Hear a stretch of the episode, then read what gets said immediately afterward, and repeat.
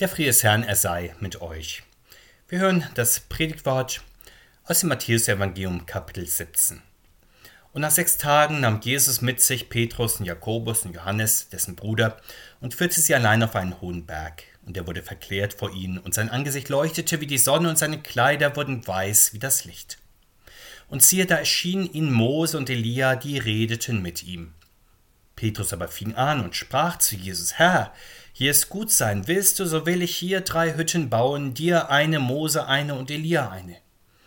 Als er noch so redete, siehe, da überschattete sie eine lichte Wolke, und siehe, eine Stimme aus der Wolke sprach, Dies ist mein lieber Sohn, an dem ich wohlgefallen habe, den sollt ihr hören. Als das die Jünger hörten, fielen sie auf ihr Angesicht und erschraken sehr. Jesus aber trat zu ihnen, rührte sie an und sprach, Steht auf und fürchtet euch nicht. Als sie aber ihre Augen aufhoben, sahen sie niemand als Jesus allein. Und als sie vom Berg hinabgingen, gebot ihnen Jesus und sprach, ihr sollt von dieser Erscheinung niemandem sagen, bis der Menschensohn von den Toten auferstanden ist. Der Herr segne uns diese Worte. Amen. Wir blicken heute auf eine der ganz großen Sternstunden des Sohnes Gottes, in denen sich deutlich und unmissverständlich bisweilen seine Herrlichkeit hervortat. Da verbarg er seine Göttlichkeit nicht mehr länger hinter seiner Menschlichkeit, sondern ließ sie klar hervorstrahlen. Das geschah das erste Mal bei seiner Taufe. Da kam der Heilige Geist in Gestalt einer Taube auf Christus herab, und der Vater im Himmel bekannte sich in einer Stimme aus den Wolken zu ihm, Dies ist mein lieber Sohn, an dem ich wohlgefallen habe. Dann gibt es noch drei Offenbarungsberge im Leben des Sohnes Gottes, drei Gipfel, auf denen er sich den Sein in Herrlichkeit offenbart hat. Das ist der Berg der Verklärung, von dem wir im heutigen Predigtwort hören. Das ist der Ölberg am Himmelfahrtstag und das himmlische Jerusalem am Ende der Zeit. Liebe Brüder und Schwestern im Herrn, wir kennen diese Gipfel, die unser Kirchenjahr strukturieren. Wir erklimmen sie ja auch im Lauf eines Kirchenjahres mit Hilfe des Wortes und des Geistes Gottes. Heute also sind wir mit dem Berg der Verklärung am Höhepunkt des Weihnachtsfestkreises angekommen. Sehen wir genauer, was sich auf diesem Berg ereignet. Am siebten Tag der Woche, also am Feiertag, besteigt der Herr diesen Gipfel mit drei seiner Jünger, Petrus, Jakobus und Johannes. Sie sind die Apostel, die auf allen drei Gipfeln mehr oder weniger dabei sind, auch im tiefen Leidenstal in Gethsemane und auf dem Höhepunkt bitteren Sterbens aber dann auch wieder bei der Auferstehung und der Himmelfahrt, so sind sie die Augen und die Ohrenzeugen der ganzen Geschichte, des ganzen Evangeliums. Durch ihre Schriften geben diese Offenbarungszeugen uns dann auch den Bericht aus erster Hand. Aber warum sucht sich Jesus einen Berggipfel für seine Verklärung aus? Möchte er auch damit an die großen Vorgänger der Offenbarungsgeschichte anknüpfen? Zollt er damit der Tatsache Tribut, dass manche Menschen bei Gipfelbesteigungen Grenzerfahrungen fast spiritueller Art machen. Jedenfalls sind beim Herrn Leib und Geist eins. Wir erfahren, dass er oft auf einen Berg geht, um zu beten, so auch diesmal. Er feiert auf dem Berg sozusagen einen Berggottesdienst. Auch heutzutage, wenn nicht gerade Corona ist, gibt es alle möglichen Gottesdienste im grünen Berg und See und Strand und Waldgottesdienste. Hinzu kommen natürlich die Gottesdienste auf Pilgerreisen, biblischen Reisen, Kulturreisen. Mancher Christ schwört auf diese besonderen spirituellen Erlebnisse an besonderen Örtlich Örtlichkeiten. Und hat man damit nicht auch sehr recht, wenn man so den besonderen Ort, an dem man ist und seine Ausdrucksfähigkeit empfindet, siedelt nicht der Herr Christus selbst hier besondere geistliche Erfahrungen an. Allerdings wir sehen auf dem Berg Tabor, dass die besondere Gipfelerfahrung dort nicht an diesem besonderen Berg hängt, sondern sie hängt doch an dem Weg mit dem Herrn, sie hängt an seinem Wort. So bietet der Herr auch uns in unserer besonderen Kirche vor Ort besondere Gipfelerfahrungen mit ihm im Lauf des Jahres an, uns in unserer Ortskirche, aber auch natürlich in vielen anderen normalen Kirchen Land auf, Land ab. Kehren wir zurück zum Berggottesdienst auf dem Tabor. Der Herr Christus wird verklärt. Natürlich war der Herr auch sonst eine Lichtgestalt, aber nun tritt das göttliche Licht ungehindert aus ihm hervor und durchstrahlt seine menschliche Natur. Sein Gesicht leuchtet hell wie die Sonne, seine Kleider strahlen so klar wie das Licht. Es ist wie wenn man einen schweren Lampenschirm von einer Lampe nimmt, auf einmal gleist das Licht, das zwar auch sonst da ist, aber das auf einmal unverdeckt hervorleuchten kann. Wir sehen an diesem Licht, wie strahlend die Gebetsverbindung des Herrn zum himmlischen Vater ist. Wir bemerken, dass Jesus Christus, das Licht vom Vater, aus dem unerschaffenen Licht kommt und wieder in das ewige Licht zurückstrebt. In der himmlischen Herrlichkeit werden wir den Herrn dann genau so sehen, in gleißendem Weiß, und aus seinen Augen werden dann die Feuerflammen hervortreten. Schauen wir genauer auf den Inhalt dieser Vision. Die Grenzen von Raum und Zeit sind aufgehoben. Petrus, Jakobus und Johannes sehen im Glanz des Gottessohnes auch Mose und Elia, und zwar nicht nur als Bild oder als Gedanke oder als Erinnerung, sondern diese beiden, sie stehen leibhaftig vor ihnen. Man mag überlegen, in welchen Körpern Mose und Elia erschienen sind. Elia ist ja noch vor seinem Tod in den Himmel gehoben worden, hat also seinen Körper nicht durch Verwesung verloren. Und Mose ist vom Herrn selbst begraben worden, so lesen wir es im fünften Buch Mose, dann aber offenbar durch den Erzengel Michael einer vorzeitigen leiblichen Auferstehung zugeführt worden, so berichtet es ja der Judasbrief sodass nun diese beiden Vertreter des Alten Testamentes schon im Leib der Auferstehung vor dem Herrn stehen, sie treffen nun auf den, der der Grund ihrer Auferstehung ist. Wie sehr im Herrn Raum und Zeit zusammenfallen, das zeigt sich auch daran, dass die Apostel sogleich Mose und Elia erkennen, obwohl sie ihnen gar nicht vorgestellt worden sind, denn im Herrn erkennt ja ein Verherrlichter den anderen ohne Vorstellung weil in Christus alle ein Leib sind und im Körper jedes Gliedmaß dem anderen vertraut und wohl bekannt ist. Schauen wir nun noch genauer, warum aus der großen Schar der Heiligen ausgerechnet diese beiden erscheinen, Mose und Elia. Sie personifizieren ja das gesamte Alte Testament, das Gesetz und die Propheten. Sie beide wurden am Berg Sinai durch eine besondere Offenbarung ausgezeichnet mit Mose redete der Herr wie mit einem Freund, aber sehen dürfte er ihn nicht, er musste sein Gesicht bedecken. Auch Elia redete mit dem Herrn am Berg Sinai, und der Herr ging an ihm vorüber, während er sein Haupt verhüllte. Nun dürfen Mose und Elia unverhüllten Hauptes und unverhüllten Auges, Auge in Auge mit dem Herrn sprechen, ihm in sein liebliches, verklärtes Angesicht hineinschauen und sehen, was sie geglaubt haben. Jesus Christus erfüllt alle Hoffnungen und alle Verheißungen des gesamten Alten Testamentes und er zeigt den Aposteln und uns das Ziel unseres Weges.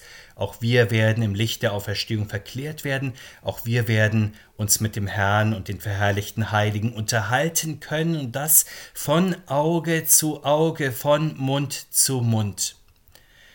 Verständlich, dass Petrus an diesem heiligen Ort bleiben will, hier Hütten bauen möchte, vielleicht nicht nur eine vorübergehende Stiftshütte wie damals bei der Wüstenwanderung des Volkes Gottes vorhanden gewesen ist, sondern vielleicht sogar die Hütte Gottes bei den Menschen, die Hütte der Ewigkeit, das ewige Himmelshaus Gottes, wo Gott bei den Menschen wohnt und ihr Gott ist und die Menschen sein Volk in Ewigkeit.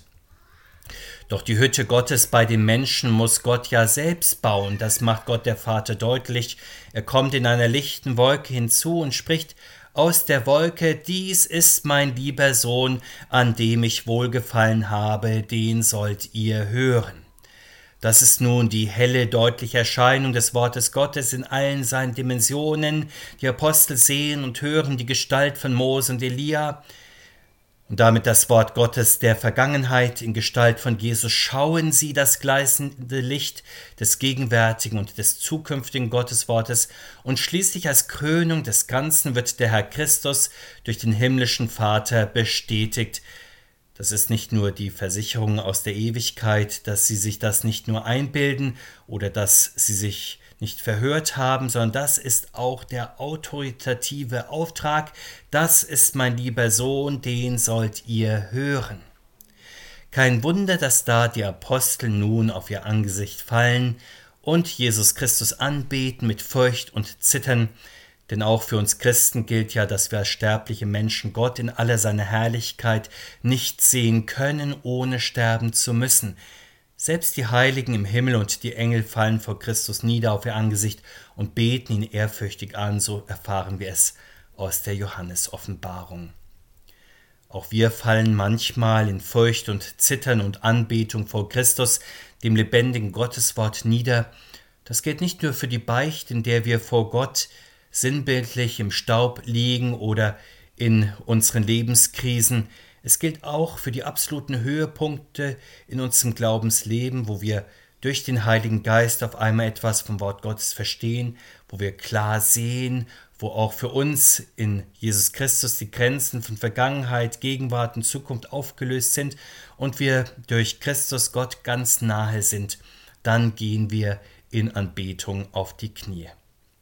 Doch der liebe Heiland in seiner Güte eilt den Jüngern zu Hilfe, gnädig berührt er sie und hilft ihnen wieder auf. Er sagt ihnen, dass sie sich nicht zu fürchten brauchen. Da merken wir, welch eine Gnade die Menschlichkeit des Sohnes Gottes doch ist. Wie gut, dass er in unsere Tiefe kommt und uns aufhilft, wie gut, dass wir ihn ohne Furcht und Zittern ansehen und mit ihm umgehen dürfen, wie gut auch, dass wir dennoch wissen, mit wem wir es zu tun haben, mit niemand weniger als mit dem Sohn Gottes, der angebetet wird von Ewigkeit zu Ewigkeit. Wie gerne wären die Apostel auf diesem Gipfel des Glaubens geblieben, aber es steht für sie der Abschied an und der Abstieg in die Niederungen der Passion. Auch für uns heute ist der Abschied von der gnadenbringenden Weihnachtszeit gekommen. Jesus gibt ihnen für die kommende Zeit bis zu seiner Auferstehung einen Auftrag mit, sie sollen niemandem etwas von seiner Verklärung erzählen. Warum nicht? Etwa weil sie auf Menschen treffen könnten, die diesen großen Glaubensschatz nicht zu würdigen wissen?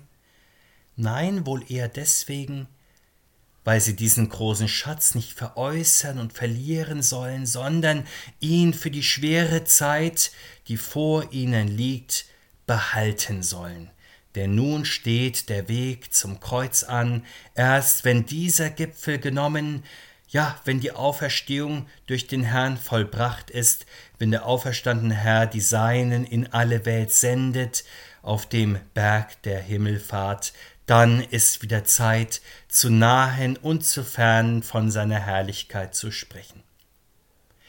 Bleiben wir kurz vor dem Abstieg zusammen mit dem Herrn und den Aposteln noch für einen Moment stehen. Genießen wir, bevor es in die Vorfasten und die Fastenzeit geht, noch ein letztes Mal die atemberaubende Sicht. Dort oben blickt der Herr schon hinunter zum Berg von Golgatha, ins Licht der Verklärung ist die tiefste Dunkelheit der Welt beschlossen, auch das gehört zur Herrlichkeit des Herrn, dass auf einem ihrer Höhepunkte das Licht des Leides schon überstrahlt ist. Zusammen mit dem Herrn überblicken auch wir für einen Moment das Leiden und die Erniedrigung in der Tiefe. Wir sehen mit dem Herrn in der Ferne die zwei weiteren Gipfel vor uns. Hinter Golgatha sehen wir den Himmelfahrtsberg liegen von diesem Berg aus steigt bekanntlich der Herr in den Himmel hinein, in seine ewige Herrlichkeit auf. Und dann ganz weit in der Ferne sehen wir den Gipfel der Ewigkeit liegen, dort thront dann der verherrlichte Weltenherr in der Mitte der erneuerten, der verklärten Welt. Unsere Wanderung durch das Kirchenjahr wird uns, so Gott will, noch im Licht des Glaubens auf beide Gipfel führen. Natürlich sehr gerne würden wir hier auf diesem Gipfel mit dieser wunderbaren Panoramasicht noch länger verweilen, doch es steht nun auch für uns der Abstieg aus diesen Höhen an. Wir haben den Auftrag mit dem Herrn, den Weg zum Kreuz zu gehen, den Weg der Niedrigkeit und des Leidens. Wir werden das in den kommenden Wochen tun, aber es ist gut, wenn wir dabei nicht vergessen, wem wir folgen. Wir folgen ja dem Herrn der Herrlichkeit, und wenn wir aufmerksam sind, werden wir das an allen seinen Worten, an allen seinen Taten auch auf dem Weg zum Gipfel des Kreuzes merken. Jesus Christus gibt uns indirekt zwei sehr gute Ratschläge für den Abstieg mit. Erstens, schwelgt nicht in den Zeiten der Verklärung, wenn ihr Alltägliches zu tun und zu erledigen habt, weil ihr sonst zu sehr in euren Träumen festhängt und nicht dazu kommt, das zu tun, was gerade zu tun ist. Und der zweite Rat ist, vergrabt euch aber auch nicht zu sehr in eurem Alltag, dass ihr das Ziel der Reise aus dem Blick verliert.